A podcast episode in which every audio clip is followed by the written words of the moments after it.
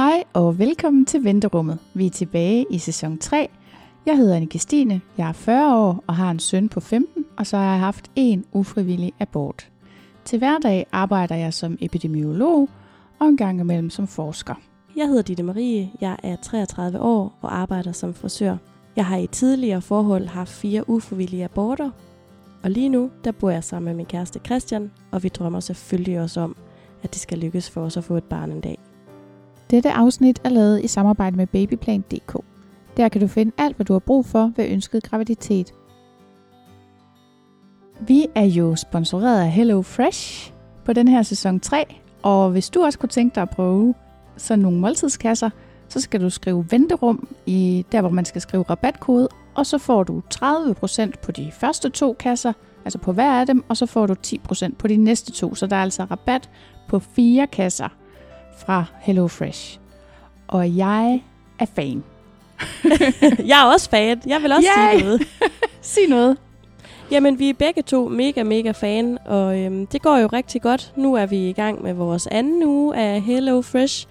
Og Mhm. jeg må bare sige, altså det der med, at kassen bare står klar, når jeg kommer hjem mandag, det er så lækkert og befriende. Og jeg synes, det er nogle super spændende retter. Faktisk noget af det, jeg gerne vil øh, ophæve lidt, det er, at man kan jo, man får sådan, øhm, nu får jeg for fire øh, til fire dage, og øh, man får sådan nogle fine af fire papirer øh, med opskrifterne på, hvor man kan se, om det er til to eller fire personer. Og der vil jeg bare lige anbefale, at man lige klipper hul i med sådan en øh, med to huller i, og så sætter dem ind i en, øh, en bog, så har du alle opskrifterne til en anden gang.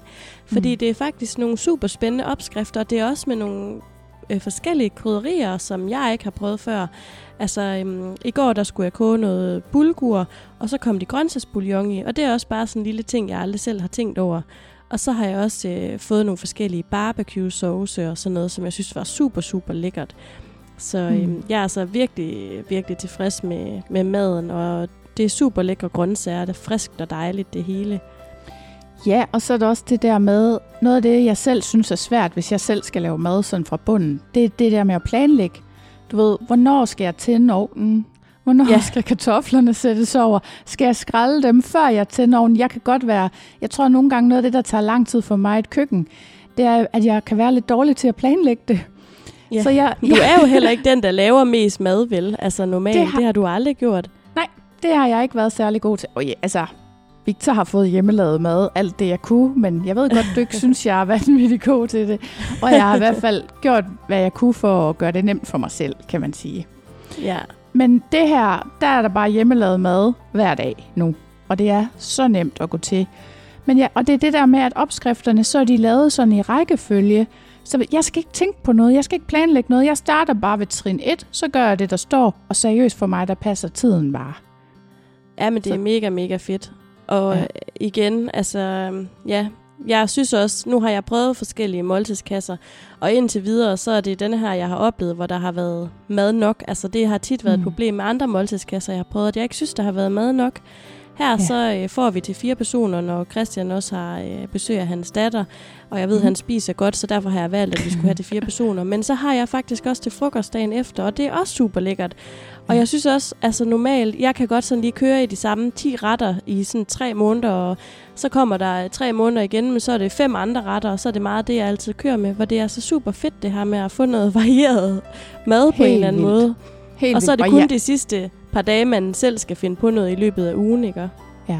Jamen, og jeg laver jo bare ting nu, som jeg aldrig havde troet, jeg kunne lave. Og jeg vil også sige, hvis jeg har siddet og bladret igennem en opskriftsbog, og set sådan nogle, øh, hvad, var det, hedder det, hvad hedder de der små pandekager, tortilla pandekager eller sådan noget, Ja, tacos og sådan noget. tacos, ja, så nogen, hvis jeg lige havde siddet med sådan en opskrift, så havde jeg tænkt, ej, det er alt for bøvlet, det overgår ikke. Jeg gider ikke at lave det. Der skal, så skal der både hakkes grøntsager og steges kød og varmes dem deroppe og sådan noget. Prøv at høre, det smagte så godt. og det var ikke svært. Altså, det er ikke uoverskueligt. Jeg tror virkelig, jeg får brudt med, nogle, med min egen mentale barriere i forhold til, hvor bøvlet det er at lave, og også med at få smagt nogle ting, som jeg ikke gad. Altså, jeg kan godt lide at lave det, jeg plejer at lave, for det er jeg styr på, ikke? Ja, også netop i forhold sikkert. til det med planlægningen. Så der synes jeg bare, det er vildt fedt, at man ligesom bare får det, får det serveret med opskrift og rækkefølge og alt muligt, som smager helt vildt godt. Ja. Det, øh, det er bare kæmpe anbefalinger herfra, og det, Det er det mener vi virkelig hele vejen fra hjertet. Jeg fortsætter helt sikkert med Hello Fresh, når at jeg er færdig med at, at reklamere for dem her. Også mig. Vi er nødt til lige at undersøge, om vi selv kan bruge rabatkode. Rabatkoden. oh, ja. ja. For det smager virkelig godt. Jeg elsker det også. Og jeg elsker følelsen af, at det er hjemmelavet mad. Altså, det er det der med, hvis man lige har købt sådan en knorsuppe eller et eller andet, der varmer op, så føler man ikke på samme måde, man har lavet maden. Her der har man Nej. bare stået og stegt det og, og lavet det selv, ikke? Helt sikkert. Ja, men i hvert fald de varmeste anbefalinger, og I kan gå ind og bruge vores rabatkode, hvis I har lyst til det. Nu er det altså tid til, at I skal høre anden afsnit i sæson 3, og øh, det bliver super spændende og sexet, for vi har nemlig selveste Johan Ørting med. God fornøjelse. Hej og velkommen til Venterummet. I dag der har vi en gæst med, og det er Johan Ørting. Og øhm, vi skal snakke om sex og parforhold, når man ønsker børn. Så rigtig hjertelig velkommen til, Johan. I mange tak. Altså, wow, at jeg får lov at være med her. Det er virkelig, øh, det er virkelig glad for. Jamen, vi er så glade for, at du vil være med. Jeg håber, jeg kan bidrage Det er og vi sikre på. inspirere. Det kan du helt sikkert. Ja. Godt. Har du lyst til lige at fortælle lidt om, hvem du er og hvad du arbejder med? Ja, jeg er øh, uddannet seksolog, jeg er parterapeut, jeg uddanner øh, seksologer og parterapeuter. Jeg skriver bøger. Jeg har været brevkasseredaktør i mange år inde på BT og Ekstrabladet, og ja, og så øh, er jeg lige ud- udkommet med min nyeste bog, der hedder De fem erotiske sprog. Ja. Du må gerne sådan lige kort fortælle, hvad den handler om. Ja, den er, det, det er virkelig en noget til parforholdet, en bog til parforholdet, fordi det, det der med at tale om erotik og vores samliv, det er virkelig noget, vi ikke prioriterer med tiden. Mm.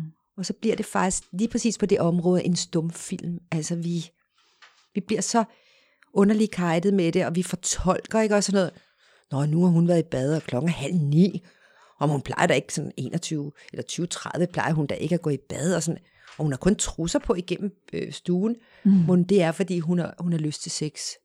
Og sådan er det, at ligesom, eller den der hånd, der kommer sådan klokken halv 11, 11 om aftenen, når vi er kommet i seng, så kommer den der lidt usikre hånd, der sådan mm.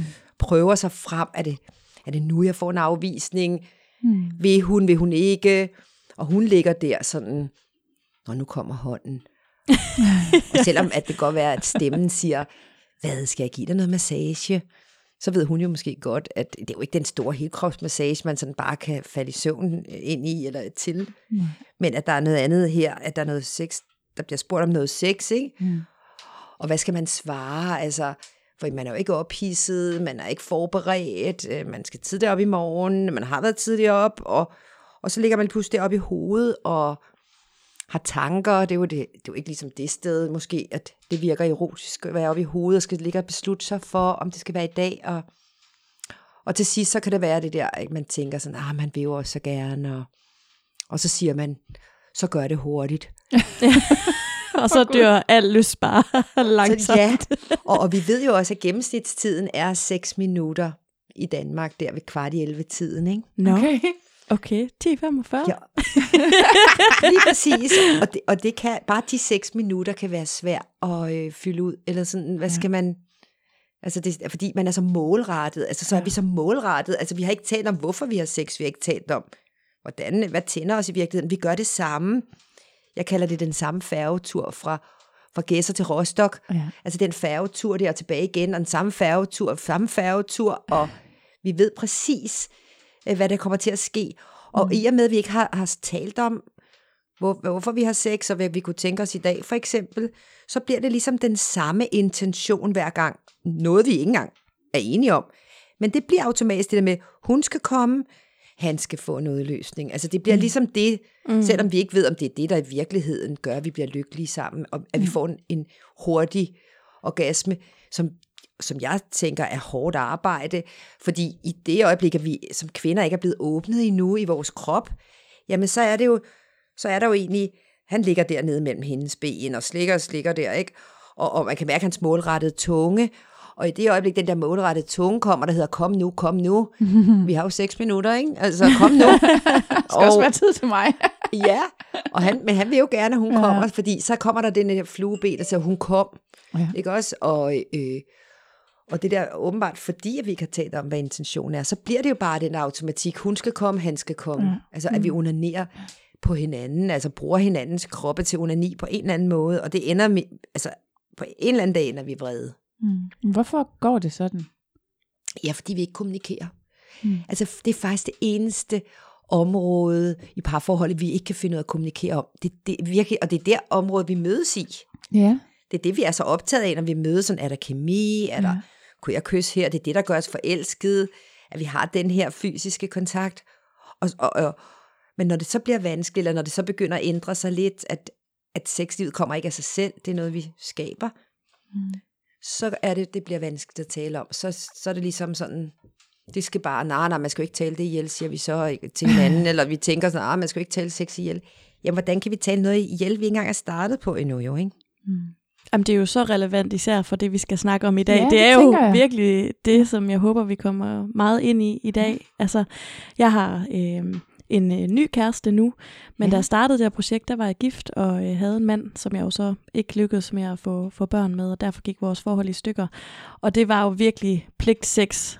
Seks dage i streg, og så ingen sex øh, efterfølgende. Og Indtil det var jo, ikke løsning, ikke? Præcis, og det var jo med krav om udløsning hver gang, fordi Ja. jeg blev helt skør, øh, og det indrømmer jeg gerne. Ja. Og det er jo virkelig sådan noget, jeg synes er super interessant. Hvordan undgår jeg det, når jeg skal i gang med at lave barn med min, min nuværende kæreste, ikke? Mm. Jo, altså, Altså- man må også finde ud af, hvorfor man skal have et barn. Ja, ja. Altså, hvad er det, det barn, man ubevidst forventer, skal give en? Altså, hvad er det, det barn skal give forældrene? Mm. Det, det, det, det er også meget vigtigt, at vi begynder mere mere at have intentioner, altså, altså vi går lidt dybere. Altså for nogle gange, sådan, så skal det her barn, der er noget, der hedder forældrekontrakten, det er faktisk et meget interessant redskab, Ja. som vi bruger på, på mine uddannelser. Bag ved det hele ligger der sådan, der ligger jo sådan lidt en kontrakt til et barn. Mm.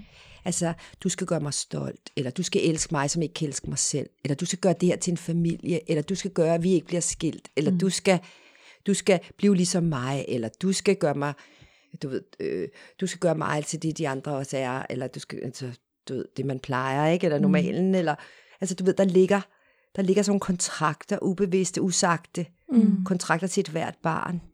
Og, og når så barnet bliver født, så, er, går, øh, så ryger barnet jo ind i den kontrakt. Der er ikke nogen, der siger det højt, for der er heller ingen, der rigtig får det formuleret for sig selv. Hvad er det mm. egentlig for nogle forventninger, jeg har til Mm. det her barn? Ja, det, har- det, det har vi også snakket meget om. Det der med, at det er jo et egoistisk valg at få et barn, og at man glemmer nogle gange måske også at snakke om, hvorfor man gerne vil have et barn.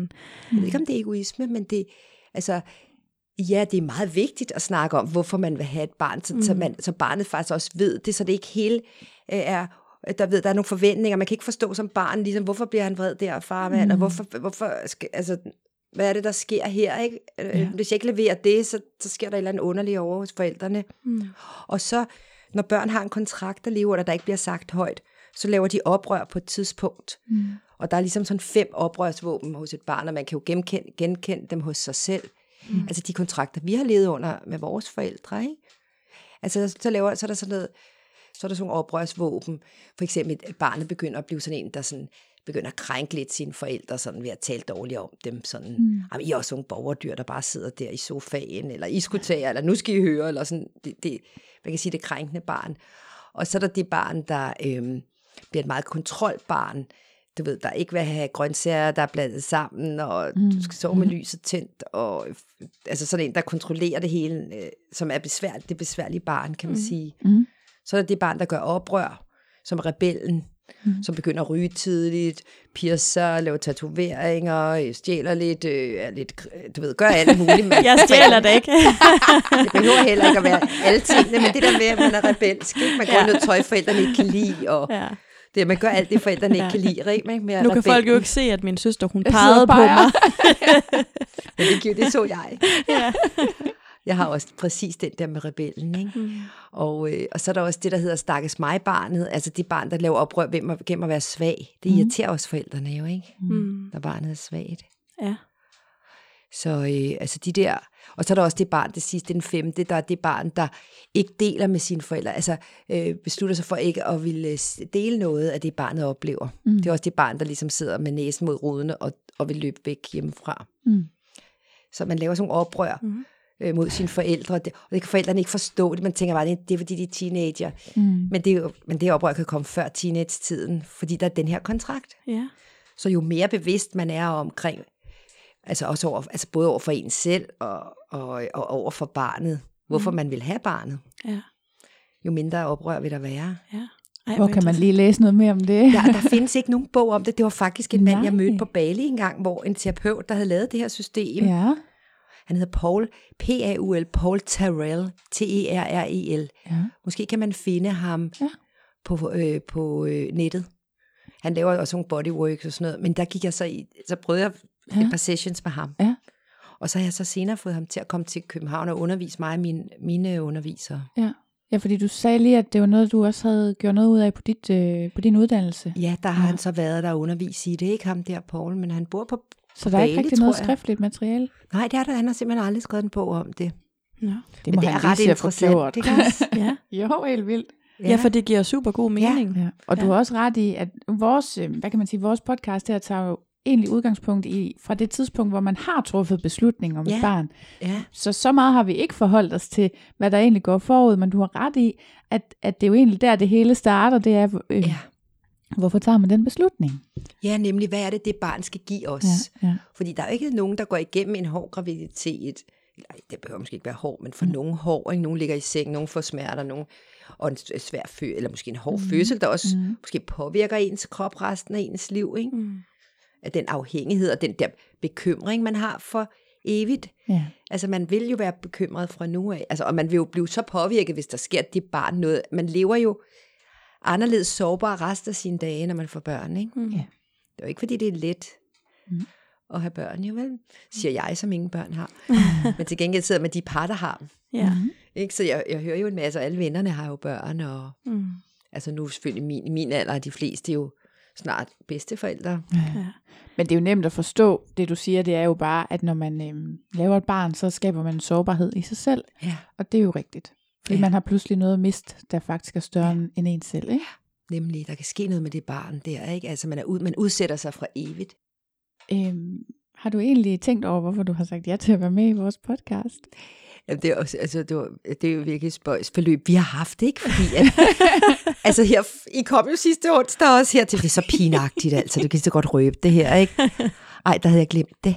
Mm. Ej, jamen, jeg, jeg, men nu er I her igen i dag. Det synes jeg er simpelthen så flot af jer. Og I kommer oven i købet med en kur med alle mulige øh, ting og sager. Jeg lover, I får også gaver med hjem herfra i dag. I er taget helt til Langeland. Mm. Her i det her hus på øh, Langeland, hvor jeg bor. Ikke? Jeg vil gerne være med, fordi at jeg synes, det er et, så spændende. Altså alt, hvad der er sårbart, interesserer mig. Mm.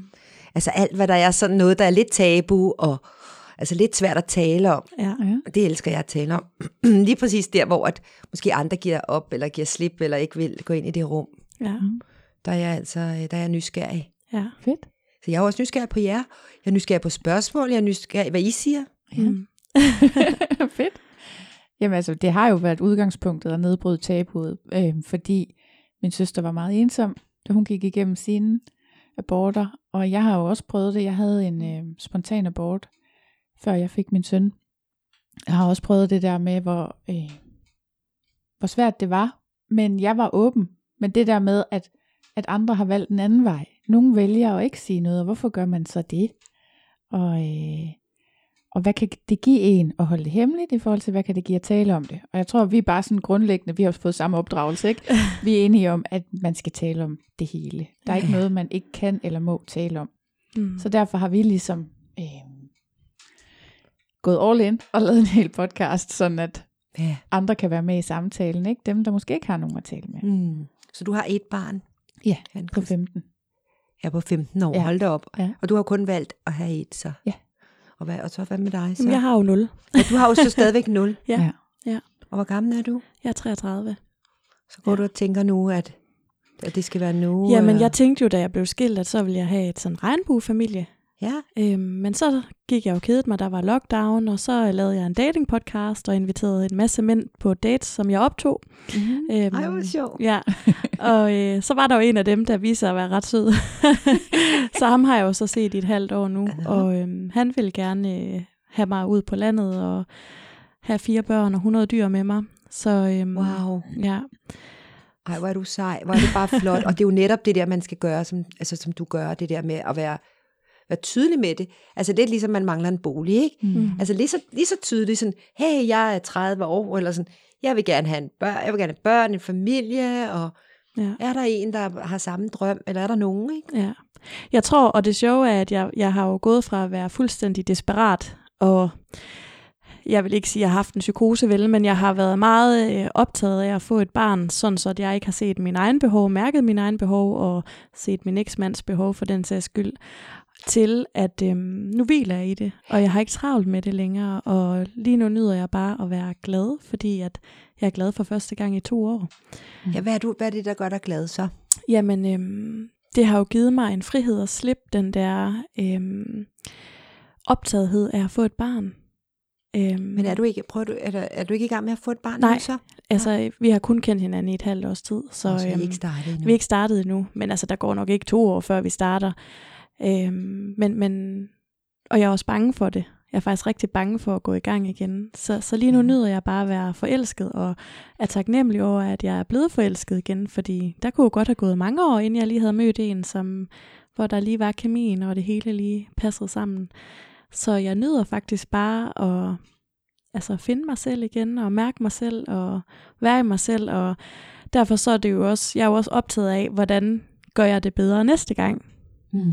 Altså, Bo- Bor du på landet med ham nu så? ikke nu, nej, men øh, til jul regner jeg mere. Så I bor ikke sammen endnu? Nej, Så du flyttede på landet til jul? ja, langt ud på landet i Midtjylland. Men de er sådan nogle landmænd. Er han landmand? Det ved jeg selvfølgelig ikke. Det skulle god sædkvalitet. Har du Han- undersøgt hans Han, sæd? han har en datter, så øh, ja. Der er en vis sandsynlighed for, at han har en udmærket sædkvalitet. Ja, ja. Du er også en del. Altså, det er jo også i dag sådan noget, der skal Ja. virke der. Ja. Ja. Ja, Og tillykke med det. ja tak. Så har du ligesom det der forventningsglæde foran dig. Ja. Jo, men også, det er jo også forbundet med smerte for mig nu, ikke på en eller anden måde. Og det er jo det, jeg godt vil have. Jeg vil gerne sådan arbejde hen imod, at det bliver en dejlig oplevelse næste gang, hvis det Ja. kan det. Er du bange for, så det sker en gang til Ja. det samme igen? Ja, det er. Ja, der er der mange, der er gået igennem det der Mm. med, så en eller anden dag, så, så, så bliver det der. Men jeg tænker også, altså det er jo helt oplagt, når at hun kommer fra det her med, at vi har seks, de her seks dage om, om måneden, hvor vi skal, fordi der er ægløsning, og så venter vi helt ind til næste gang. Det hele er pligtsex. Det handler om, at manden skal komme først faktisk, og så kvinden, fordi at, hvad nu hvis det har en eller anden positiv effekt, at kvinden får en orgasme ja. og sådan nogle ting. Øhm, så, så hvad synes du egentlig, man skal gøre for at undgå at havne i den situation? Jeg synes, man skal simpelthen være så gennemsigtig med, hele, med det hele. Ja. Altså, det, øh, og, og øh, i, i min nye bog der, som hedder De fem erotiske sprog, som netop handler om, at vi begynder at få et sprog for at tale om seksualitet. Altså, jeg har Mhm. ligesom, jeg har samlet alle seksualiteter og, og kategoriseret, kategoriseret dem, Mm. og givet dem en overskrift, ikke også? Sådan så, at man kan pege og tale om seksualitet nu, og sige sådan, om jeg tror, jeg er hende der, ikke også? Mhm. Jeg er den der, ikke også? Så også lige lidt af det der, og lidt af det der. Ja. Og øh, så foreslår jeg også i den bog, som jeg nu også vil foreslå her, at, at man hver eneste uge spørger hinanden, jeg kalder det PUS-samtalen, partnerudviklingssamtalen. Ja. Hvad sagde du? Pus? Ja, PUS i stedet Ja. ja. for mus. Og det hedder vel pu Pus. i virkeligheden.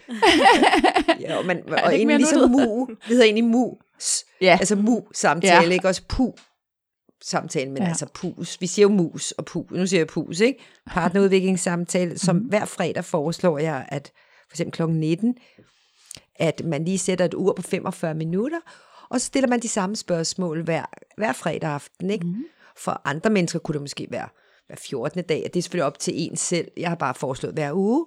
Har du de spørgsmål, du synes, Ja. man skal stille i bogen? Ja, Okay. jeg har, i den bog der, der er simpelthen, nu er det fordi bogen ligger lige der, så kan jeg lige pege der, ikke? men der er så mange spørgsmål. Men lige præcis til den her øvelse, der er det, det er lidt de samme spørgsmål hver fredag der, der hvordan har jeg været som partner for dig den her uge? Mm. Hvordan synes du egentlig, jeg har været? Har jeg den der opgave, du gav mig sidste uge, synes du, jeg har været, gjort den, ikke også? Og har det givet noget?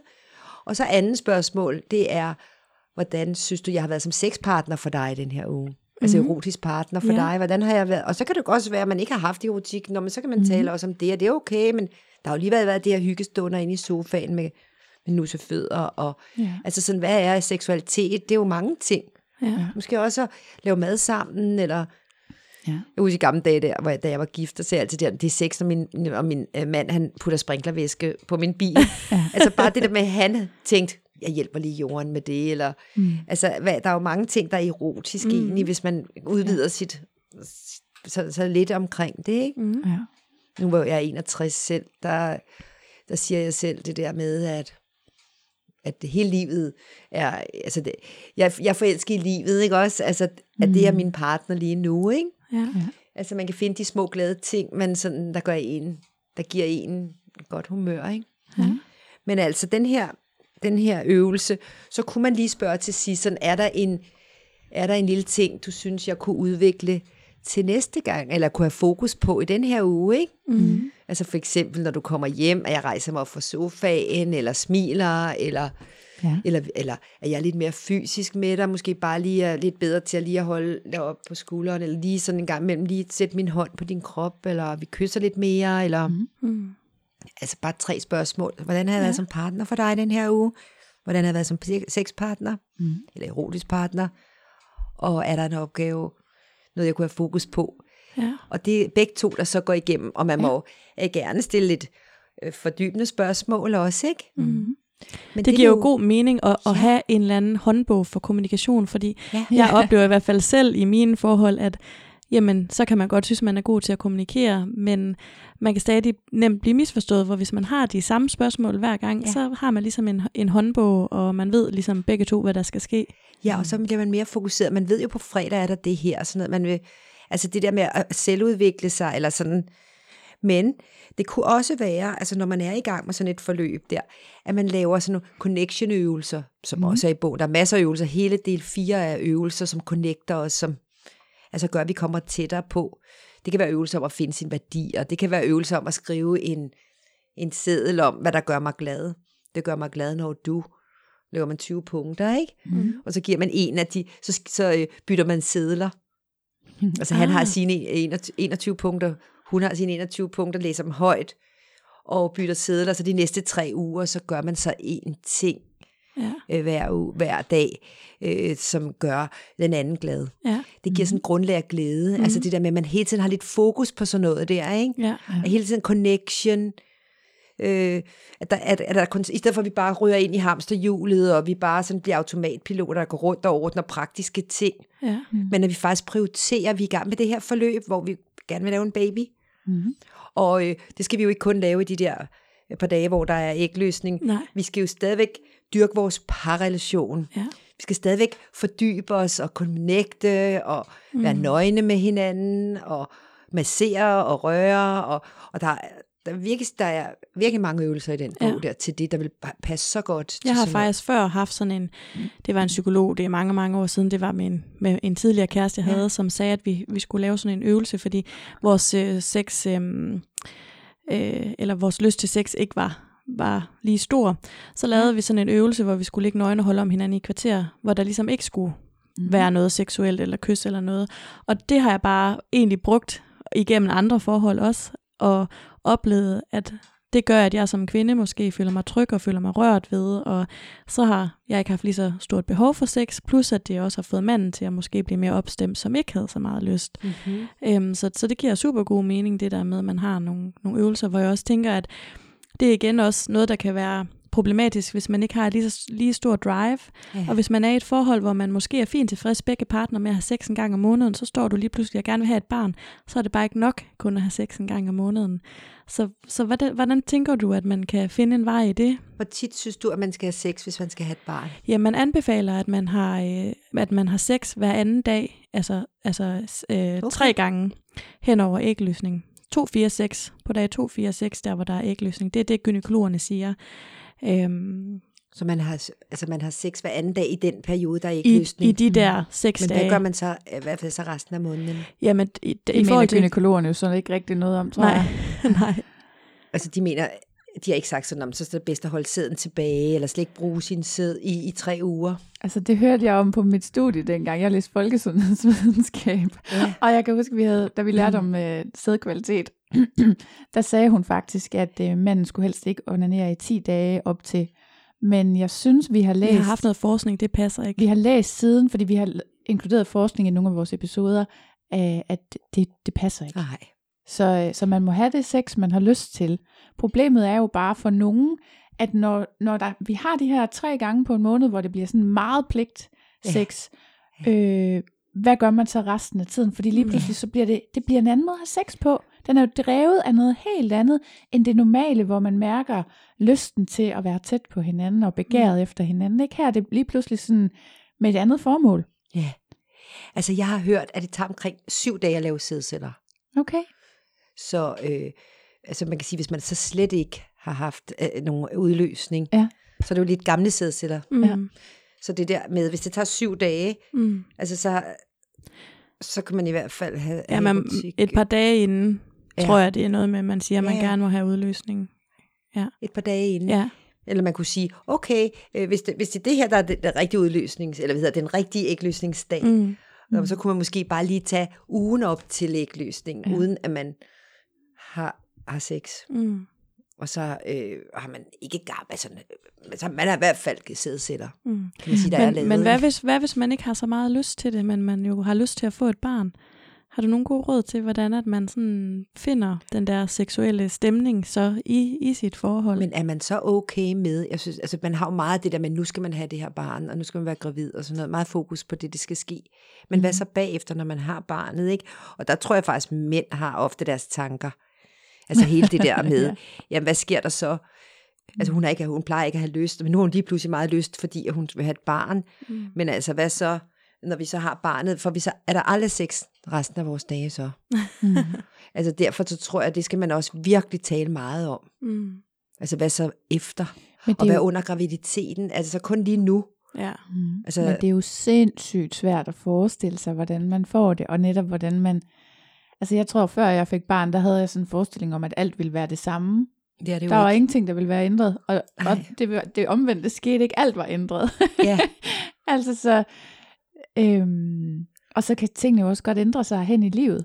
Og jeg tænker i starten, hvor man er meget presset og lille barn og sover ikke, og man skal vende sig til det helt det nye, der tror jeg, at der er mange, der ikke har så meget lyst. Men så kommer det jo igen.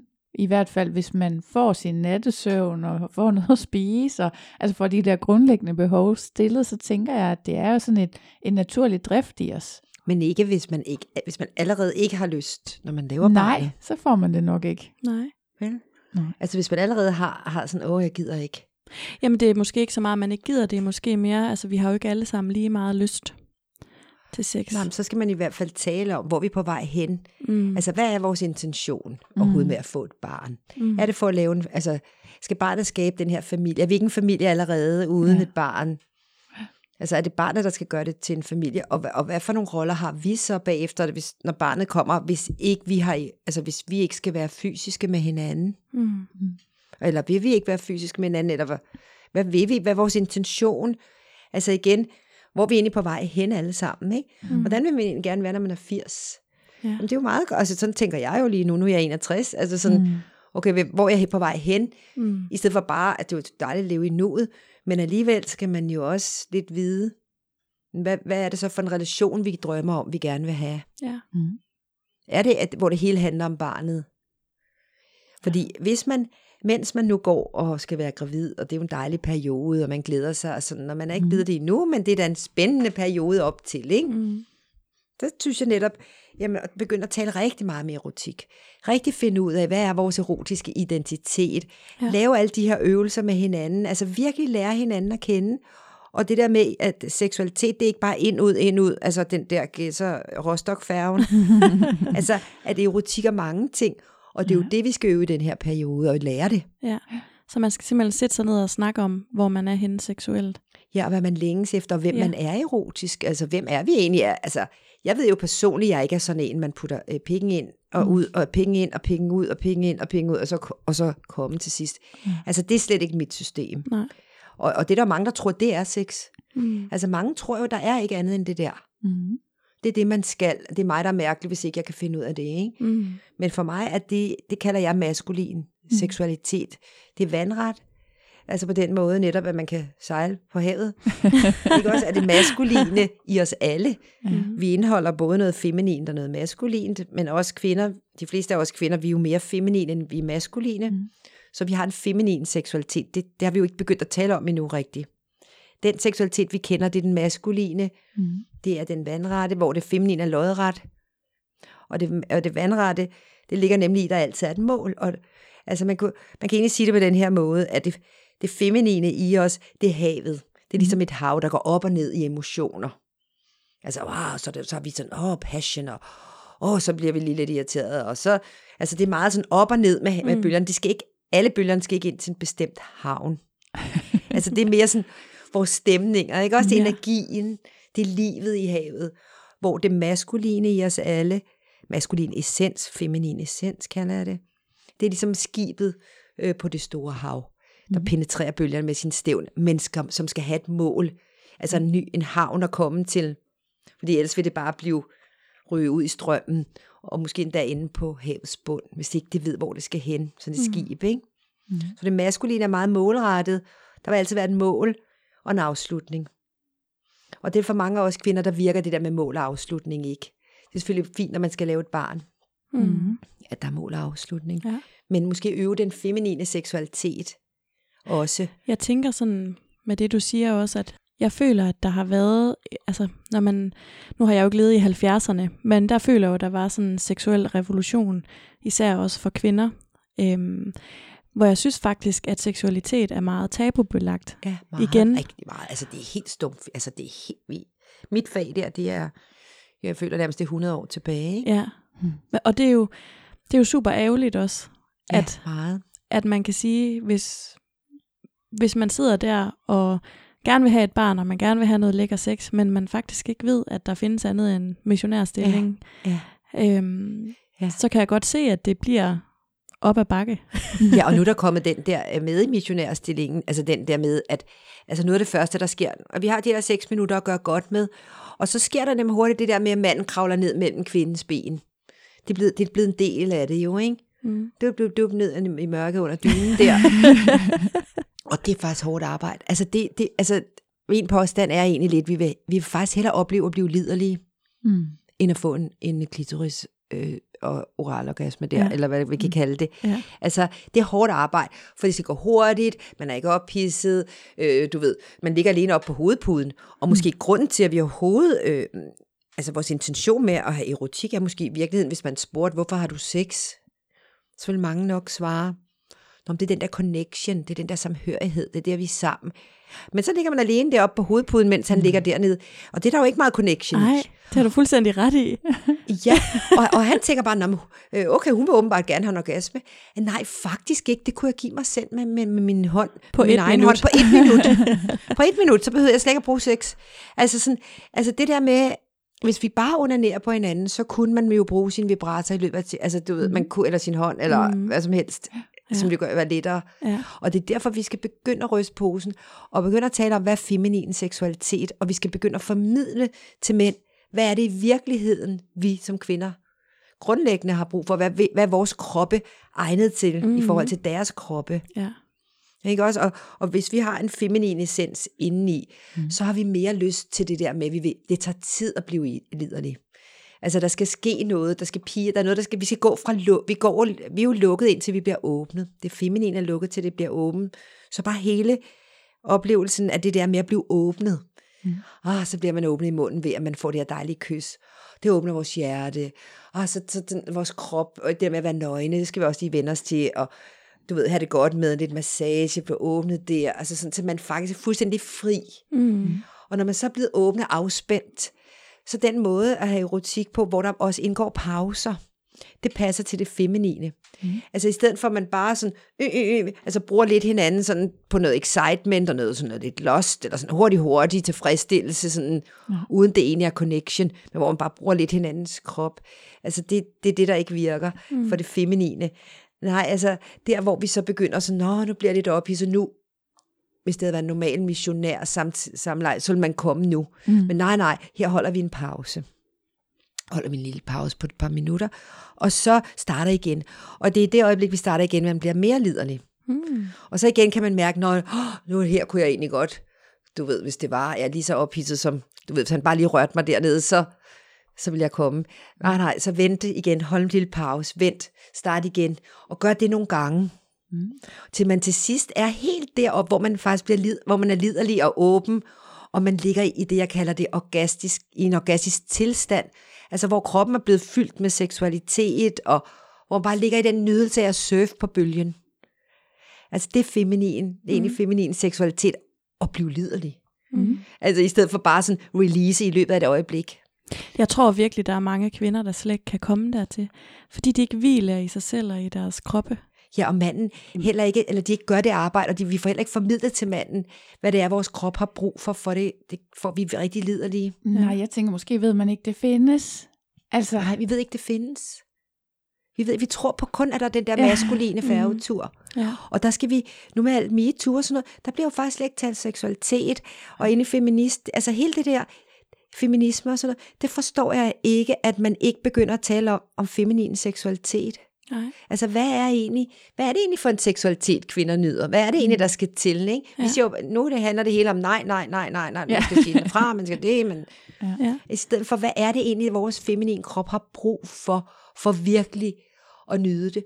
Og hvad er det for en, nu de fem erotiske sprog hedder min bog, hvad er det for en erotik, hvor, altså hvad er, hvad er vores seksualitet i virkeligheden? Mm. Er vi i virkeligheden romantikere? Mm. Altså, jeg, tager, jeg har taget romantik med som et af sprogene.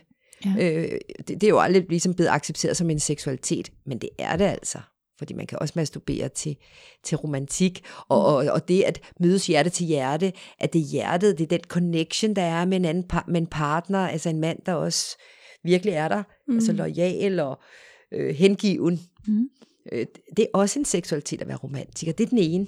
Det er det ene sprog, for eksempel. Mm. Så er der også et sprog, der hedder sexfantasi, og den kender vi alle sammen. Det er den, man, man øh, altid hører. Ja. Altså, hvad tænder du på? Hvad for en fantasi har du, ikke? Men masser af kvinder har slet ikke fantasier. Det er der også mange, altså ikke mange, men der er også mænd, der ikke har seksuel mm. fantasi, og det kommer faktisk ikke fra hjernen. Jeg, jeg er ikke sådan en, der har fantasier. Nej, det er jeg heller ikke. Ved du hvad? Er det rigtigt, du heller ikke? Ej, hvor er det sjovt, fordi I er søstre, og det er meget sjovt. Min søster og jeg, vi er også, vi er også der, der er heller ingen os, der har det. Og det er jo åbenbart, ligger åbenbart lidt til familier. Ej, hvor er det sjovt, I to heller ikke har det. Og jeg, tit, da jeg var ung, var jeg meget sådan til, folk de sagde altid sådan, Nå, men bare put en sæk fræk fantasi på, så skal du nok kunne komme, eller mm. hvor jeg sådan, hvad mener du, eller sådan fræk fantasi. Altså, det, der var jo ikke noget, der foregik op i hovedet i forvejen, så, hvad, altså, så jeg har aldrig forstået det der med, om sex, det lever jo i hjernen. Nå, hvad mener du, det lever? Altså, det lever ikke i min hjerne. Nej. Og, og, og seksuelle fantasier, det er jo noget netop, når folk har det, jamen så er der en fantasi op i deres hjerne. Det er ikke noget, de skal bygge sammen. Det er noget, der allerede er der, ikke? Ja. Som kommer, bup, så lever den der, ikke? Ja. Men det har jeg simpelthen heller aldrig haft. Jeg har lige læst, der er jo, der er, øh, Elisa Lykke øh, har lige skrevet sådan en bog, hvor det er sådan, jeg ved ikke om det er fem eller Ja. ti kendiser, der, deres, øh, deres øh, sexfantasier, Ja. og jeg har så hørt noget af det sådan, som godnat-historie, og jeg, altså var jeg bare sådan, hvor det vil aldrig dukke op ind i mig, Nej. sådan noget. Det er slet ikke, sådan tænker jeg slet ikke. Jeg bliver lidt forarvet. Jeg er en lille smule øh, farvet. Øh, og det er også derfor, jeg har skrevet min bog, under seks fantasier, der har jeg nemlig også skrevet, at ja, ja, øh, folk der bare siger sådan, Nå, men bare tage en fantasi, der er der fest, det er oppe i hjernen, festen lever, ikke mm. også? Hvor svært kan det være, agtigt, ikke også? Mm. Hvor sådan, øh, netop også forklare, hvor folk får deres seksuelle fantasier fra, at det er absolut ikke alle, der har det. Og, og, når der, og tit, når der bliver spurgt ind til seksualitet, så er det meget, hvad fantaserer du om? Ja, Altså, så er det meget den der, hvad for en fantasi? Og, sådan, og så føler mange kvinder sig utilstrækkelige der, og kedelige, fordi de kan ikke lige levere sådan en saftig fantasi. Og han er jo velmenende nok, men så kan man ikke levere det, og så siger man bare sådan, Nå, men det vi allerede gør, det er også bare dejligt. Ja, man, man, kunne, man føler sig utilstrækkelig. ja, men man kan jo stille spørgsmålet på en anden måde. Er der noget, du har lyst til at prøve? Ej, er der noget, du den har lyst jeg til også at opleve? 100 gange, og det kan jeg jo ikke svare på. Nej, og det samme med den har der, hvad tænder du tankerne. på? Det er det samme, hvad tænder du på? Den kan man heller ikke svare på. Det er sådan, og, i det hele taget, hvornår skal den samtale også ligge? Mm. Altså det der med, hvornår skal man stille de spørgsmål, ikke? Jamen, jeg snakker meget med min partner om det, øh, lige når vi er færdige. Ja. Eller når vi er i gang. Sådan, Mm. Er det der rart? Hvor- Hvordan føles det? Er det der godt? Hvad synes du om det der? Jeg har sådan en bog med 106 stillinger, så giver vi dem karakterer bagefter. Ja, ja. Fordi det er måske det næste sprog. Ikke? Nu har vi lige været igennem to sprog. Der er et, der hedder romantiske fantasier, et, der hedder seksuelle fantasier, mm. eller sådan romantik, og så seksuelle fantasier, tredje sprog. Nu er det ikke helt lige i rækkefølge, eller tager dem lige nu. Faktisk romantik er mit sidste, mit, mit nummer femte sprog. Mm. Men der er også så et sprog, der hedder krop og sanser. Mm. Og det lyder som om, at du i hvert fald har noget, der hedder krop og sanser, der hvor det egentlig er hud, der møder hud. Mm. At det er selve hudkontakten, der, der virker. Ja. Altså følelsen, det at mærke øh, tingene i kroppen Mm. at for eksempel masturbation, altså onani, ikke er, er, handler om tanker. At det netop ikke handler om, når jeg putter den der fantasi på, og så kan jeg komme, når min Ej, det er mere sådan, kilder det der eller der. Præcis. Sådan har jeg det også. Og der er mange, der tænker, hvordan kan man, hvordan kan man få en orgasme uden at tænke på noget fræk samtidig? Det kan man sagtens, hvis man har krop og Ja, sanser, det kan jeg for eksempel. sagtens. Jeg tænker ikke på noget overhovedet. heller ikke. Man kunne nærmest tænke på, gud, jeg skal også huske det der, og lige gå op og købe. Det kunne man faktisk nærmest også. Altså, det er bare en fysisk, det er en fysisk, mm. sanselig oplevelse, ikke? Ja. Nå. Tænker Det er også rart at høre, det er helt normalt. det er lige så, altså, og det er virkelig noget af det, jeg gerne vil sige til verden, det her. Fordi selv kvindelige seksologer har jeg lagt mærke til, de, fordi de selv har seksuelle fantasier, så tror de sådan er det for alle.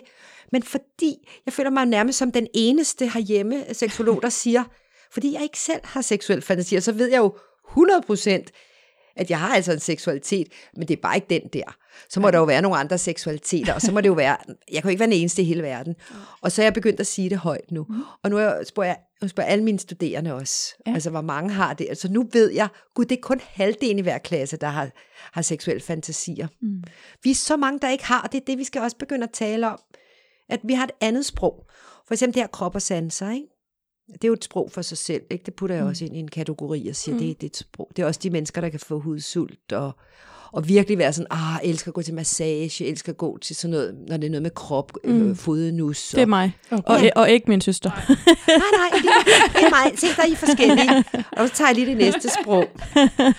Så har jeg en til, der hedder, og den er også lidt, lidt speciel, den hedder nemlig polaritet. Og det er polariteten mellem det maskuline og feminine. Og der tænder man egentlig på det at være enten følelser feminin eller følelser maskulin. Mm. Altså det der med, at man møder en, nu er vi, nu er vi kvinder her, mm. så når man tiltrækker en, eller den mand, man så er tiltrukket af, det er en, der er lige så maskulin, som man selv er feminin. Hvis jeg for eksempel har 70% feminin essens, mm. og 30% maskulin, i alt 100, ikke?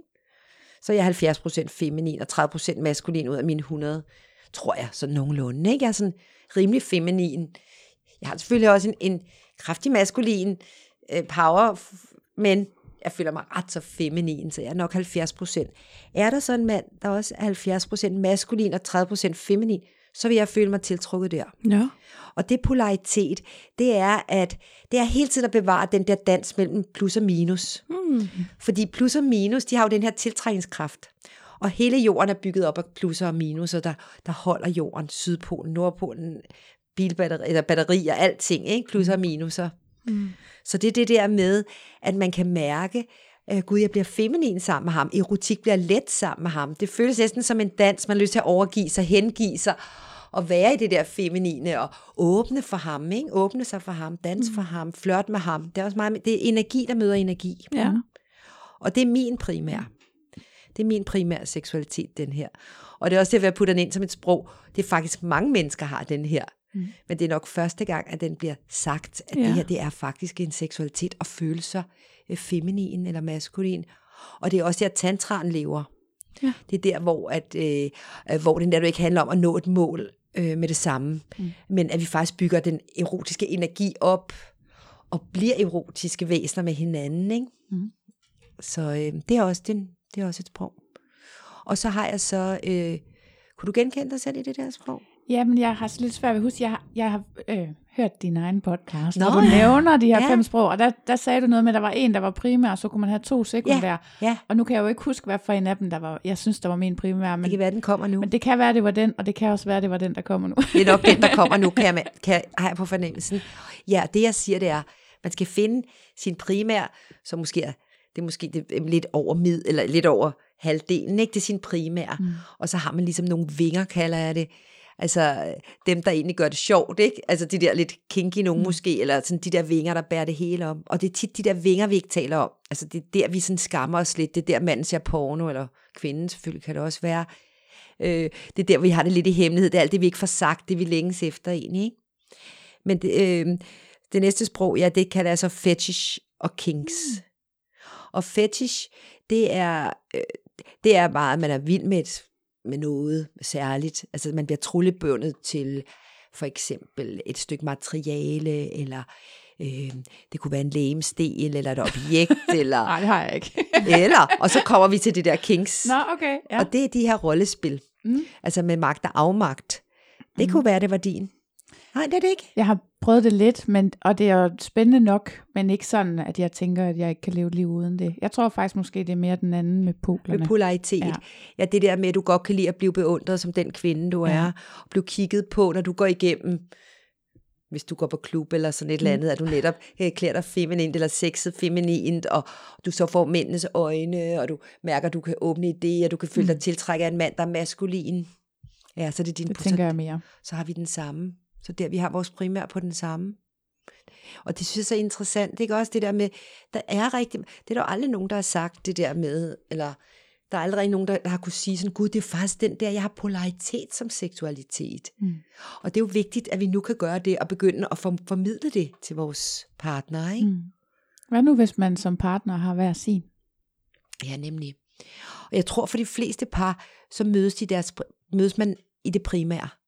Altså man er lidt tiltrukket, altså grund til, at man er overhovedet tiltrukket, det kan godt have, altså det er nok, fordi der er i den primære, vi mødes i den primære. Jeg, jeg har oplevet med, med de kærester, jeg har haft, at vores seksualitet har simpelthen været... Fuldstændig forskellig. Fuldstændig forskellig. Ja. Og så har vi jo så det, som jeg kalder at være turist i hinandens seksualitet. Ikke? Ja. Også selvom man har mødt hinanden i en primær, så har man stadigvæk de to vinger, mm.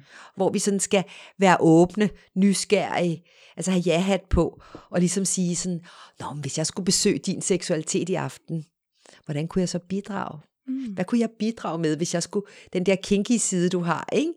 I stedet for at blive bange, og gud, nej, han er det, og gud, han er til det, og sådan, gud, hvordan skal jeg så absolut, eller så skal jeg tvinges ind og gøre det der. Nej, nej, overhovedet ikke.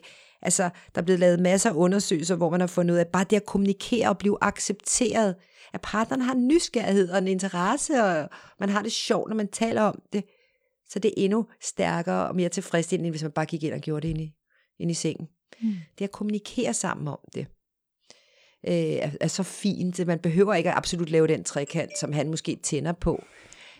Men, men man kunne engang imellem sige, okay, så har jeg hat på, nu bidrager jeg i aften. Nu spørger jeg sådan, mm. nå, hvis jeg skulle øh, bidrage i din krop og sanse, erotik, seksualitet, den du har, hvad kunne jeg så, mm. hvad ville så være godt for dig, ikke? Ja.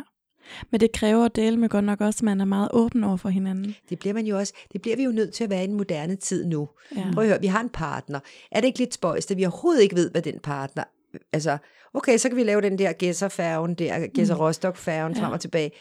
Men man ved jo godt, der er lidt mere i, den, i det menneske. Men, men der tror jeg også, at både mig og min søster, vi er meget åbne som mennesker.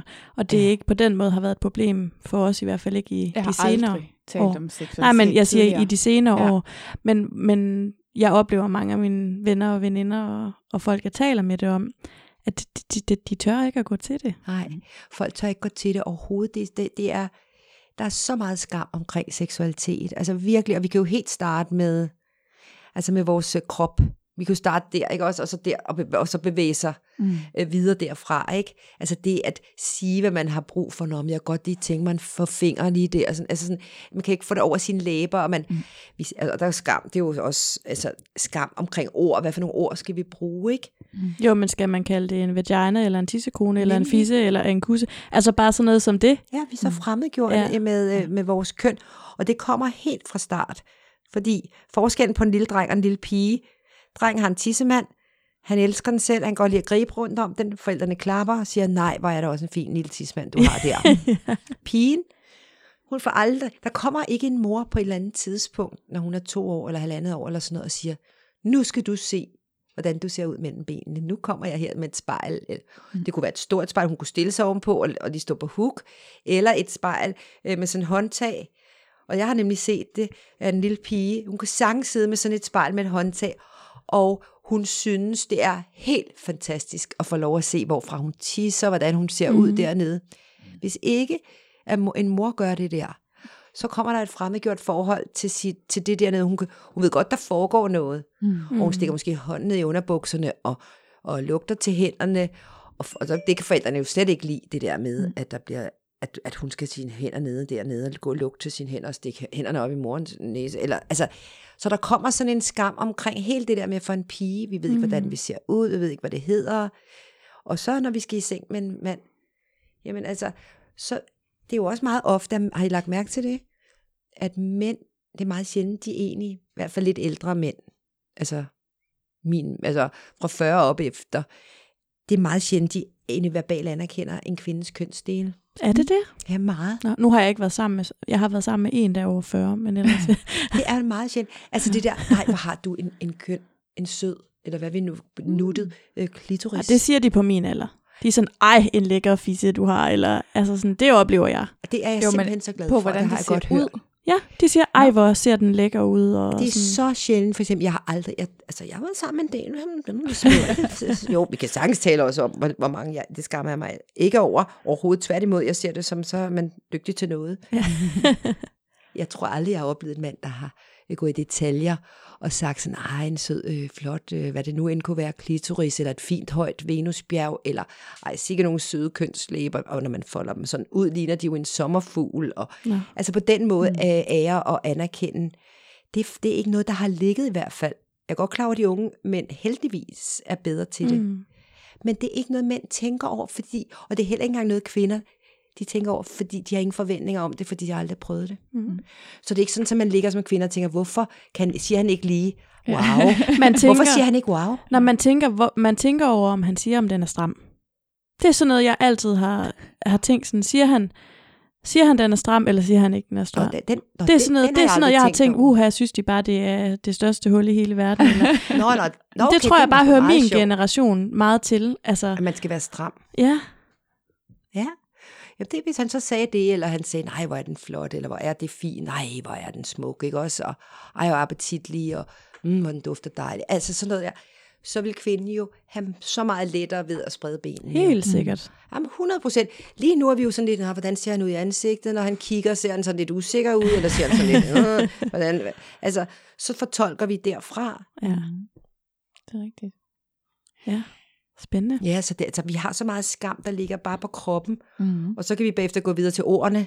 Ja. Må man overhovedet være liderlig? Må man sige ordet liderlig? Ej, jeg er så liderlig nu, eller Ja. ej, jeg har lyst til det, kom med din store pik, eller kom med din saftige, eller hvad man nu siger. Ja. Altså, det, det har vi så svært ved os, for vi er jo også pæne. Det skal jo ikke være sådan en, øh, du ved, det er jo det der luder, når Madonna-komplekset, ikke? Ja. Mm. Altså, Madonna om dagen, og så lud om natten, ikke? Det vil være øh, det mindst drøm, ikke? Den har ligget ligesom der, ikke? Men øh, det, det, vi er jo, den er, den, altså, det kan vi have svært ved. Altså, være den der luder, eller hvad vi kan sige, ikke? Også være den frække pige, ikke? Hvis nu man har svært ved at få de gang i de her samtaler derhjemme, øh, så tænker jeg måske, at man kunne øh, tænke sig at besøge en seksolog. Ja. Hvornår i et øh, parforhold synes du, man skulle prøve på det, hvis man, hvis man tænker, at det kan være noget, der kan hjælpe? Altså skal man starte lige, når man er blevet kærester? Skal man starte, når man starter Projekt Baby?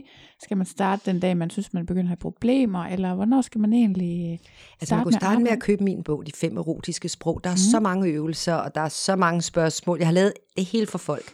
Mm. Egentlig kan de bare sidde med den bog, og så stille de spørgsmål, jeg har skrevet dem ned. Mm. Så man kan gå direkte til det. Hvis det så viser sig, at det kan man bare ikke. Altså mm. man kan ikke få de der ord over sine læber, eller man, man har en total modstand mod den bog, for eksempel. Så Men starter nogle man gange der. er det jo bare nemmere, hvis det er, at der er en anden en, Ja. ja. altså en tredje part, der ligesom faciliterer samtalen. Altså den kan jo være vildt svær at tage, og især hvis man allerede er inde i nogle mønstre, ikke? Jo, hvis man, hvis man finder i hvert fald ud af, at man ikke kan den bog, eller ikke tør købe den bog, eller i det hele taget har modstand mod at stille de her spørgsmål til hinanden, den, de her, tage de her samtaler, Mm. og lave de her øvelser og sådan noget, så kan man gå til en seksolog. Men det jo meget sjovt lige at prøve først selv. Mm. Lad os lige prøve at finde ud af først, nu når det er en seksolog, der har, der leder, vi leder jo, jeg leder jo folk igennem Ja. det hele. Altså alt, alle deres samtaler for, har de hver eneste spørgsmål. Mm.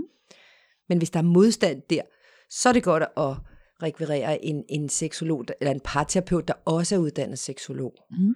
Ikke også? Altså en parterapeut, der er begge ting. Ja. Mm.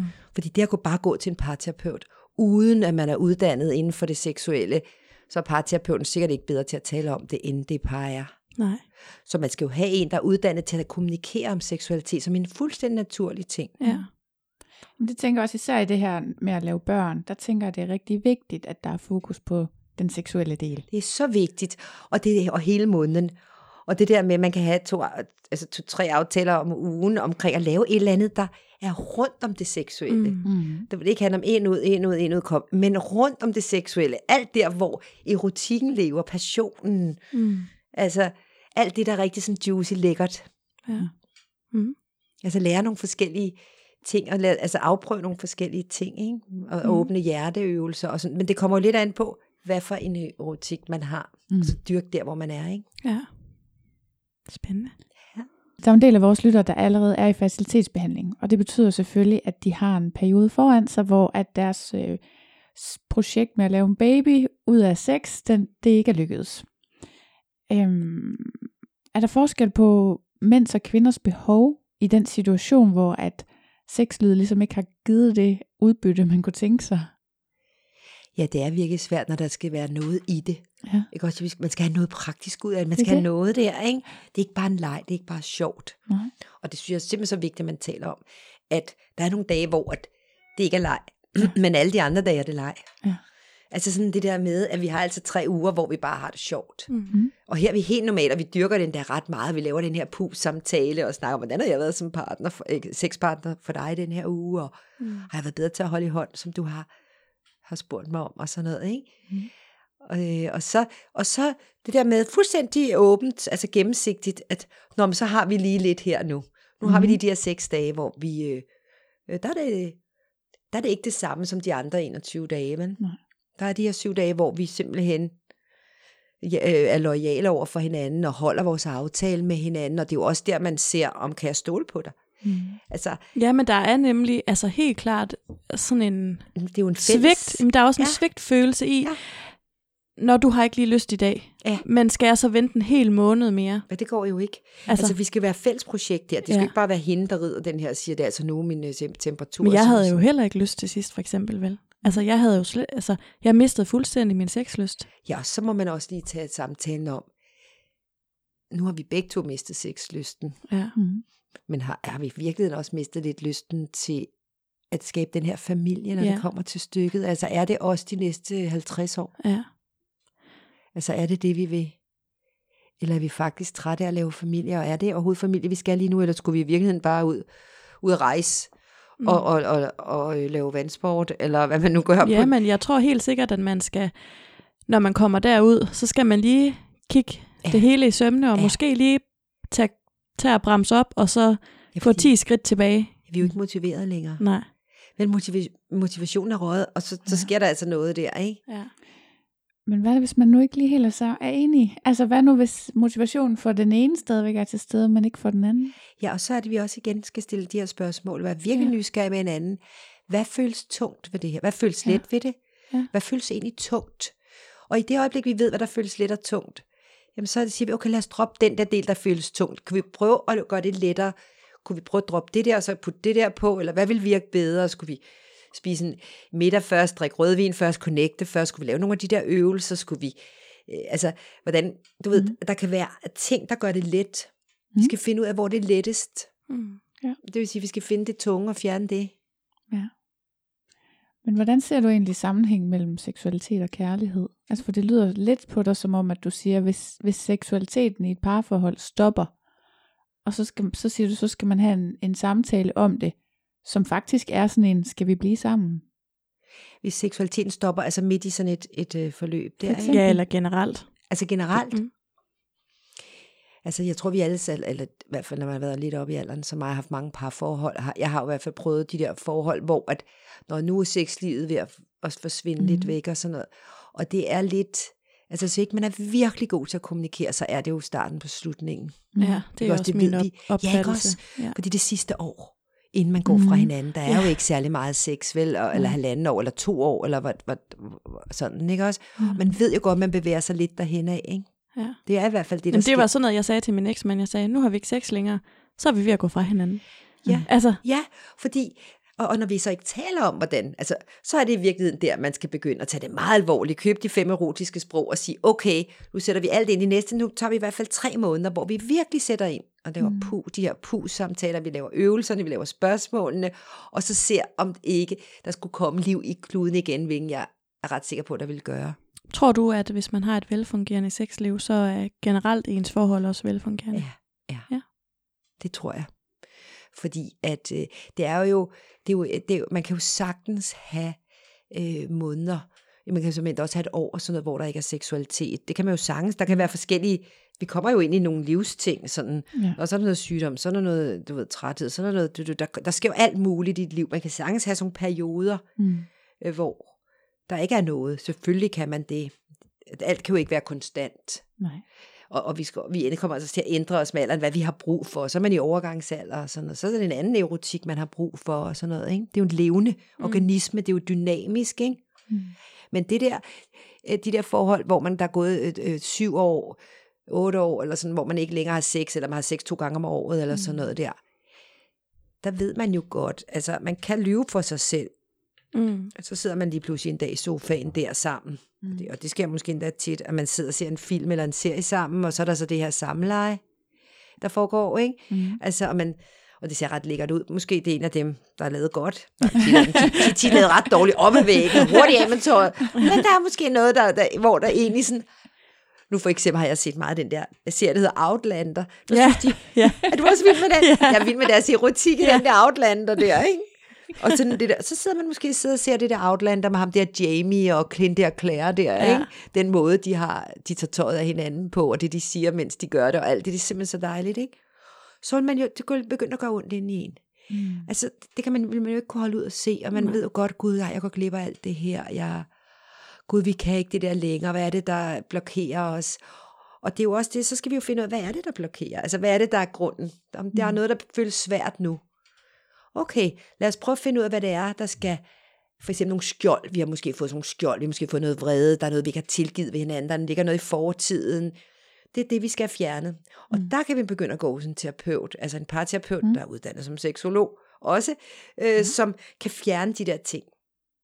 Og i vores, hvor vi bliver bevidste om, hvad er det, der gør, at I ikke længere har den sårbarhed med hinanden, Mm. som erotik jo er. Ja. ja. Så vi, så vi skal ind i den igen. Vi skal af, vi skal af med skjoldene, ikke? ind til ja. det sårbare, og så får de nogle opgaver. Mm. Slowly, slowly. Små opgaver der, der fører hen til det erotiske, og lige pludselig en dag er vi der igen. Spændende. Så man kan godt få liv i det igen. Det kan man. Det er ikke, og der er også en vis naturlig variation, hører jeg da også sige. Altså, der Det er, er der. tidspunkter, hvor det er mindre intenst, og tidspunkter, hvor det er mere intenst. Absolut, og det skal vi også acceptere. Ja. Ja. For eksempel, når man får et barn, Ja. så er det jo ikke naturligt at lave parring. Lige Nej. når man har fået et barn. Nej, det er faktisk rigtigt. Ja. Ja. Det er jo fuldstændig unaturligt, at man skulle parre sig der. Jo, Ja. ja. nu skal man jo passe på det afkom, og det er vi jo to om. Altså, det, Ja. ja. det vi skal vi jo være enige om. Det er det et fælles projekt. Ja. Der er jo ikke kun én, der skal bære det her, vel? Det er rigtigt. Men der er jo selvfølgelig også noget i, at man skal passe på parforholdet. Jeg kan i hvert fald huske, jeg var meget optaget af, at vi meget hurtigt skulle genoptage vores sexliv, fordi at jeg var øh, bange for, at hvis ikke vi gjorde det, så ville det, vi havde sammen, dø. Men vi var også, altså, vi var i krise allerede under graviditeten, ikke? Jo. Så, Men det vil være godt så ikke at, at, at begynde på det der med penetration. Altså, hvad for noget Mm. erotik kan vi lave uden penetration? ja, ja, Altså det der, og, og det er jo egentlig den, vi skal blive dygtigere til alle sammen. ja. Det er jo let nok at lige putte penge ind, ind, ud, ind, ud.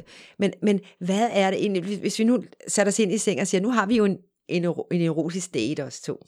Mm. Vi har sat uret. Det er altid meget godt med lidt tid. Lad os for eksempel sige en time. Nå, så lad os se, hvad har vi egentlig lyst til? Vi har ikke særlig meget tøj på. Vi sidder inde i en seng, vi har også en drink. Der er også en dejlig musik, der spiller, der er kulørt lamper, ikke? Mm. Lad os se, hvad der sker, uden det handler om penetration. Mm. Hvad har vi faktisk så lyst til? Ja. Har jeg lyst til at bare lægge mig ovenpå dig og kilde dig, eller har jeg lyst til at...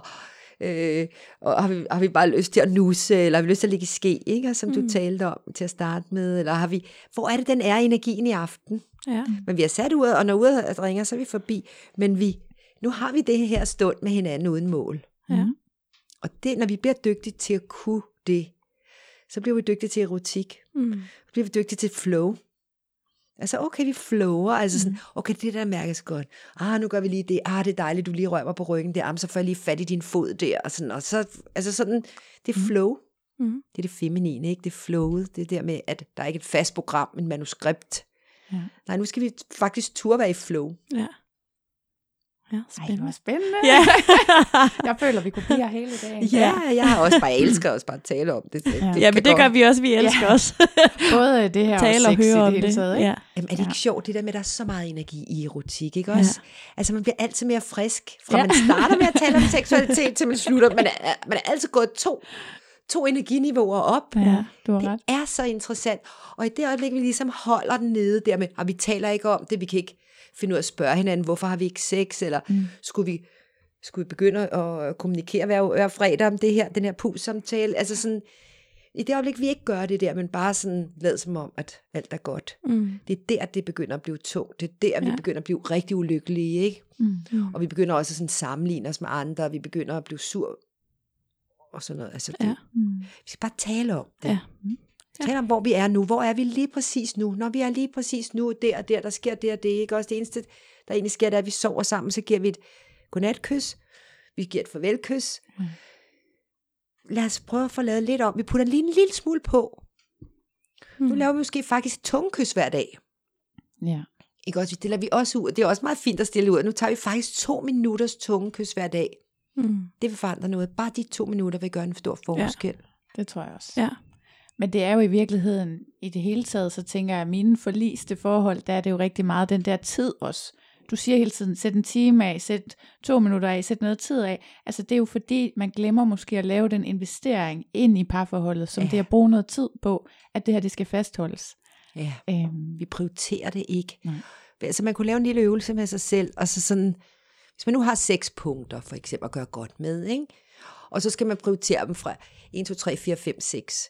Hvor bruger man mest tid egentlig? Ikke? mm. Vi kunne sige, at det ene punkt var arbejde, og også det arbejde, man netop laver derhjemme, altså ja. At det arbejde, man tager med hjem, ikke også?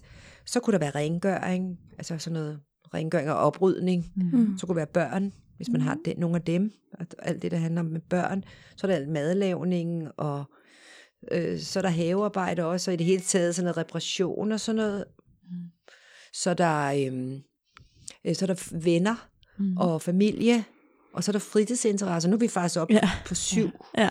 Så, og så er der faktisk, nu, faktisk oppe på otte nu nærmest, øh, sex og, og samliv. ja. Ikke Men det er også? man jo for træt til, fordi det er først og kvart i 11 om Ja. aftenen. det er derfor, man kun bruger 6 minutter på det, fordi man er helt færdig. Ja, det er man nemlig, for, Ja. ja. men er det de rette prioriteringer? Fordi de Ja. ja. fleste vil så sige, okay, børnene først, ikke? det ligger øv, eller Ja. ja. arbejdet. Mm. Arbejde eller børn. Mm. Det er sådan efter sådan lidt, hvad- køn man har også. Ja. Men i hvert fald, børnene tager ret meget tid. Det er vi enige om, at Mm. det vil vi gerne investere, når de er der. Ikke? Ja. Og, og, og så arbejdet tager virkelig lang tid. Og så er der alt det der med, ud der skal lægges tøj sammen, vaskes tøj, der skal ordnes og ryddes øh, op og bla bla bla. Mm. Mm. Det tager også, det er også, og det, det kan vi jo heller ikke bare øh, nedprioritere. Altså man kan jo heller ikke bare sige, om det er lige meget med børn, eller det er lige meget med... Nej, men det sjove er jo, at hvis parforholdet ikke fungerer, og man ikke er glad sammen og har det godt sammen, så, så er alle de andre ting, så vælter de jo også. Ja, det gør. Mm. Som, så den burde jo komme lidt højere op, ikke? Absolut, absolut. Ja. Altså det er virkelig vigtigt, at vi sådan begynder at tænke, er det ligger, skal det ligge helt nede på 20. 8. pladsen, øh, vores sex og samliv? Fordi hvis det gør det, hvad sker der så? Lad os sige om 10 år. Mm. Hvis det bliver ved med at køre på den her måde, ja, vi får gjort rent. Ja, vores børn er også flyttet hjemmefra. Men hvad sker der så med os om 10 år, hvis vi ikke har dyrket den samtale, eller mm. den fysiske nærvær, den Ja. nærvær, hvad sker der? Altså det der, hvordan får vi prioriteret det lidt højere? Hvad skal der, hvad skal, hvordan bliver vi motiveret til at putte det højere op Mm. mm. på fjerdepladsen, for eksempel? Mm. Ja. Ja. Mm. Men det kunne være fantastisk, fordi børnene vil jo også kunne mærke den energi mellem mor og far, og de, de lærer jo af det, de ser. Ja. Så hvis de ser et, et forældrepar, der aldrig har fysisk kontakt, eller taler kærligt til hinanden, så er det det, de tror, et parforhold er. Men jo. det er sådan noget, jeg tænker rigtig meget over, fordi jeg har mange venner, som aldrig kysser og krammer foran deres børn. Og nu har jeg så mødt en mand, og har skulle introduceres for hans datter, hvor jeg også har tænkt sådan, åh nej, kan jeg så kysse ham? Hvor jeg sådan har tænkt, men det er da vigtigt, at jeg kysser ham, så, er hun så kan se, at jeg vigtigt. kan lide ham. Så vigtigt. Altså, og det kan også være, at hun synes, det så er for meget. Øh, Så kan man så skrue lidt ned. Men det er da vigtigt, at hun kan se, at vi godt kan lide hinanden, Det er begge meget, to. meget vigtigt. Ja. Og også det der med at vise konflikt over for børn også. Fordi hvis ikke børn bliver introduceret til kon- en konflikt, et skænderi, så, ved, så bliver de jo konfliktsky, og så bliver de pleasere. Ja. Og, og pleaser kan ikke mærke sig selv, og de er der jo så kun for den anden, og det er spild livskraft, altså hver eneste gang, man, man sætter sig selv væk fra den anden. Mm. Sætter sig selv til side, det skal man ikke. Øh, Så det er vigtigt, at børn også oplever, at de voksne kan få en konflikt, mm. at de kan diskutere, de kan skændes, og de også kan løse det igen. Ja.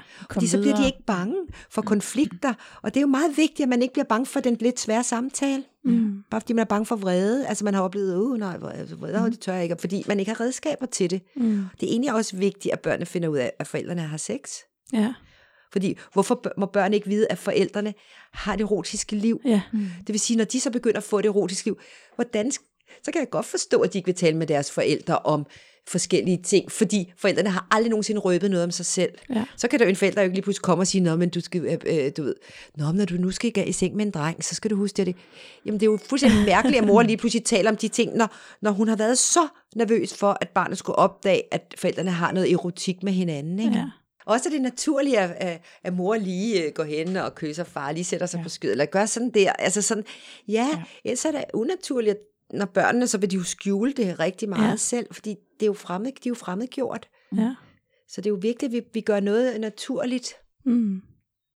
Øh, Jeg har jo selv oplevet, at seksualitet kan være sådan lidt flydende gennem alderen. Jeg synes også, jeg har set øh, med andre også nogle altså kendte, for eksempel Simon Emil Amitsbøl, som, som startede med at være sammen med en mand, og siden har han jo blevet gift og fået børn med en kvinde. Han vil sikkert gerne have en familie, ikke? Måske, men også øh, Simon Jul, som jeg jo selv har interviewet, startede jo også med at, at gå i svingerklub med mænd, og jo egentlig kun haft kvindekærester.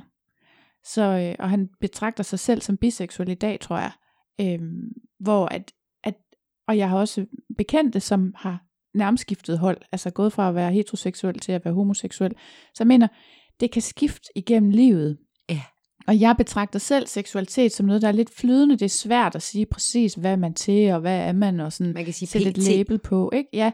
Men hvordan gør man det, hvis man er i et øh, monogamt heteroseksuelt forhold, og man gerne vil blive der? Hvordan håndterer man så egentlig, at ens, hvis ens seksualitet pludselig begynder sådan at, at, at tage en lidt anden retning?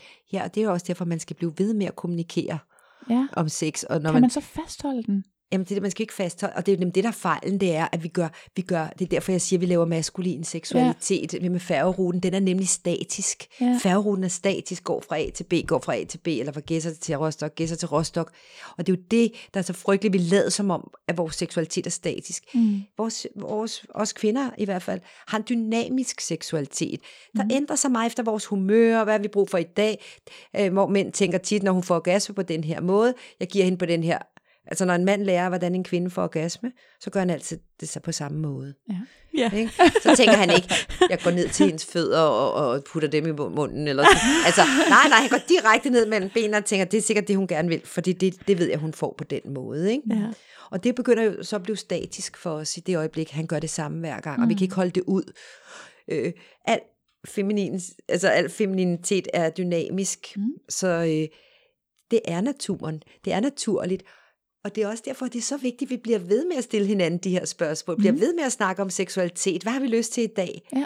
Der er også en dejlig øvelse i, øhm, i bogen, der hedder øh, lyskrydset, eller sådan det der med, øhm, med, med, den, med den grønne og den gule og den røde Ja. øh, pære, ikke? når man går Mhm. over et lyskryds. Øh, hvor man så også hver især skriver under, hvor man laver ligesom på sådan et stykke af fire papir, så skriver man øh, grøn, gul og rød øverst, og så nedenunder hver farve øh, beskriver man forskellige ting. Mm. Og det er jo også, det, det har med dynamik at gøre netop, fordi så skriver man under øh, gul, hvad man godt kan lide, man allerede gør. Ej, det er dejligt, når vi kysser, du er smadret god til det, eller det er dejligt, når vi laver oral med hinanden, eller når vi laver 69, eller det er dejligt det, og det er dejligt det. Altså, så skriver man alt det, man synes, der allerede fungerer virkelig godt. Mm.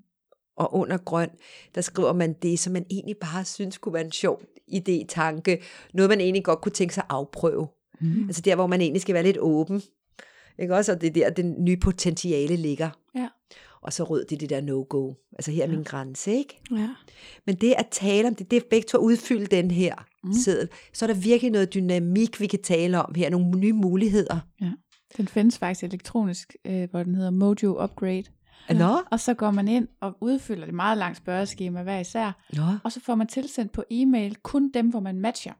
okay. Altså hvor den ene har sagt ja eller måske, okay. Men dem, hvor den ene har sagt nej, så kommer de ikke op. Så der får man også en virkelig lang liste over ting, man kunne prøve af. Ej, hvor godt. Hvor godt. Men man kan gøre den jo helt enkelt. Ja. Ja. Det der med det der fire papir, man bare sidder og taler ja. om det, Ja. og, og siger højt, åh, oh, det lyder måske dumt det her, men altså, jeg kunne faktisk godt tænke mig at prøve at blive bundet både i ankler og i håndled, mm. eller ej, jeg kunne faktisk godt tænke mig at prøve det der japanske kabuki, eller jeg kunne godt, eller hvad det hedder, Ja. Når man bliver bundet. var med bliver bundet, Ja. eller jeg kunne faktisk godt tænke mig det der tantra-massage, eller jeg kunne mm. faktisk godt tænke mig, altså, ikke fordi det er min identitet, det kan det blive, Ja. men lige nu er jeg bare nysgerrig. Mm. Jeg vil godt lige gøre lidt mere ud af det der med, hvis man ikke følges, eller hvad man kan sige. Ikke? Altså hvis, øhm, hvis den ene pludselig begynder netop... Jeg har i hvert fald tidligere meget mødt den der, skal vi ikke have en pige mere med? Ja. Og jeg har været pisse hundehamrende bange for det. Øhm, og samtidig så er der også hele tiden den der, hvis man nægter det, så altså det er også et pres at sige nej til noget, som man ved, ens partner godt kunne tænke sig. Altså, så jeg mener sådan, hvad, hvordan kan man arbejde med, at man ikke helt følges ad på de ting, man har lyst til at prøve? Også hvis den ene har prøvet, lyst til at prøve at blive bundet. Hvad nu hvis begge er typerne, der har lyst til at blive bundet, der er ikke nogen, nogen der gider binde? Eller hvad nu hvis begge gerne vil slås, men ingen gider slå? altså, hvad gør man egentlig, hvis man ikke sådan helt er et match på alle punkterne? Ja. Øhm, det vigtigste er, at vi kommunikerer omkring det. Mm. Det, at ens partner for eksempel kan sige, ej, jeg tænder på en trekant med to piger, ikke? Og, og så kan der ske det hurtigt, sådan, oh, mm, jamen, det er altså ikke, det vil jeg altså aldrig, hvem skulle det være for en pige? Jamen, det vil jeg bare ikke være med til. Altså, så stopper den egentlig lidt der. Mm. Men hvis nu man bare viser sin interesse, der siger sådan, nå, okay, to kvinder. Hvor, hvor skulle det så foregå? Var det hotel, forestillede du, det var på et hotel, eller var det var det så hjemme? Mm. Øh, hvad var så din rolle med de to kvinder? Altså, er du så den passive, eller skal, skal vi så sådan stå i sådan en doggy, og så tager du først den ene og så den anden, ja. eller øh, hvordan forestiller du, det foregår? Hvad tid på døgnet er det? Skal vi spise middag først, eller, mm. øh, og hvad skal der så ske? Hvordan skal ser, ser hele scenen ud? Hvad har du på til at starte? Hvordan er du øh, til at starte med? Er du så initiativtager, eller hvad forestiller du? Forestiller vi laver et lille kysseshow, mig og hende der, den nye, eller, mm. øhm, og hvad er hun i det øvrigt for en type, og skal ja. vi så sove sammen om, om, om natten? Altså alle de tusind spørgsmål, det er faktisk nok. Ja. Altså den nysgerrighed, accept, rummelighed, der er i spørgsmålene, giver en enorm frihed, og, og, og den der, ah, jeg bliver bare accepteret her, tolereret, og, Ja. og det, er- det er ligesom om, at så det, det er ikke vigtigt at få lavet den trekant, efter at det her, den her samtale faktisk er sket. Mm. Men det man kunne også lege med, ikke? som Esther Perel siger, hun har lavet den, der hedder Erotisk Intelligens, den bog der. Hun er fra Schweiz, tror jeg det er. Og en kæmpe, øh, hvad hedder det, øh, en, altså kendt dame i hele mm. verden. Øhm, hun, øhm, hun siger det der med, at man kan arbejde med det tredje. Altså sådan, at man har den her øh, fantasi sammen, ja. og så skifter man egentlig lidt rolle. Ja. Altså for eksempel, kunne du spille to kvinder? Ja. Ikke også? Du kunne godt være en lille polsk pige med hestehale. Hun er måske, hvad skal, hvordan skal hun se ud, hende der den anden? Om hun, er, hun taler det gebrokken og har hestehale, ikke? Eller hun har ja. En lille nederdel på, eller sådan. Altså det der med, man kan også lege, altså med, med mm. udklædning og sådan ja. Noget. Altså lege, man er en anden, ikke? Mhm. Det, det, det kan man sagtens. Ja. det snakker hun om. Men i det hele taget, jeg kan godt lide det, du siger med bare i virkeligheden, i stedet for at med det samme tage afstand, mm. så prøve at være nysgerrig. Det er det, ja. det hele handler om. Fordi jeg tror også, øh, du har ret i, nogle gange kan det også bare selv, i sig selv være Ja, forløsende. det er det, det er nok. Og de, så kan man bruge det som en, en sexfantasi, man kan se porno med det og sådan noget. Det er ikke ens betydet med, bare fordi man siger noget, så skal det udleves. Nej. Det hører altså ikke, det hører ikke sammen. Det behøver det overhovedet ikke at gøre. Ja, det er godt at høre. Vi har nået så mange ting i dag. Ja, det har vi. Ja, og det har været mega fedt at have dig med, Johan. Og var det Ja. godt, vi kom to gange. Ja, ja og I er vidunderlige at have på besøg. Og måske Tak. plejer I at komme to gange. Nu. Helst. På det frække om, og jeg helst mindst. Jeg håber, I kommer igen så. Flere gange. ja. Ej, men tusind, tusind tak, fordi du havde lyst til at være med her. Og øh, vi skal nok gøre en masse reklame for din øh, bog, og jeg glæder mig gør rigtig meget til at læse den. Ej, vil I få den med hjem i dag, jo? Ja, det er så dejligt. Jamen, det har været så dejligt at have jer to søstre på besøg. Tak for i dag. tak.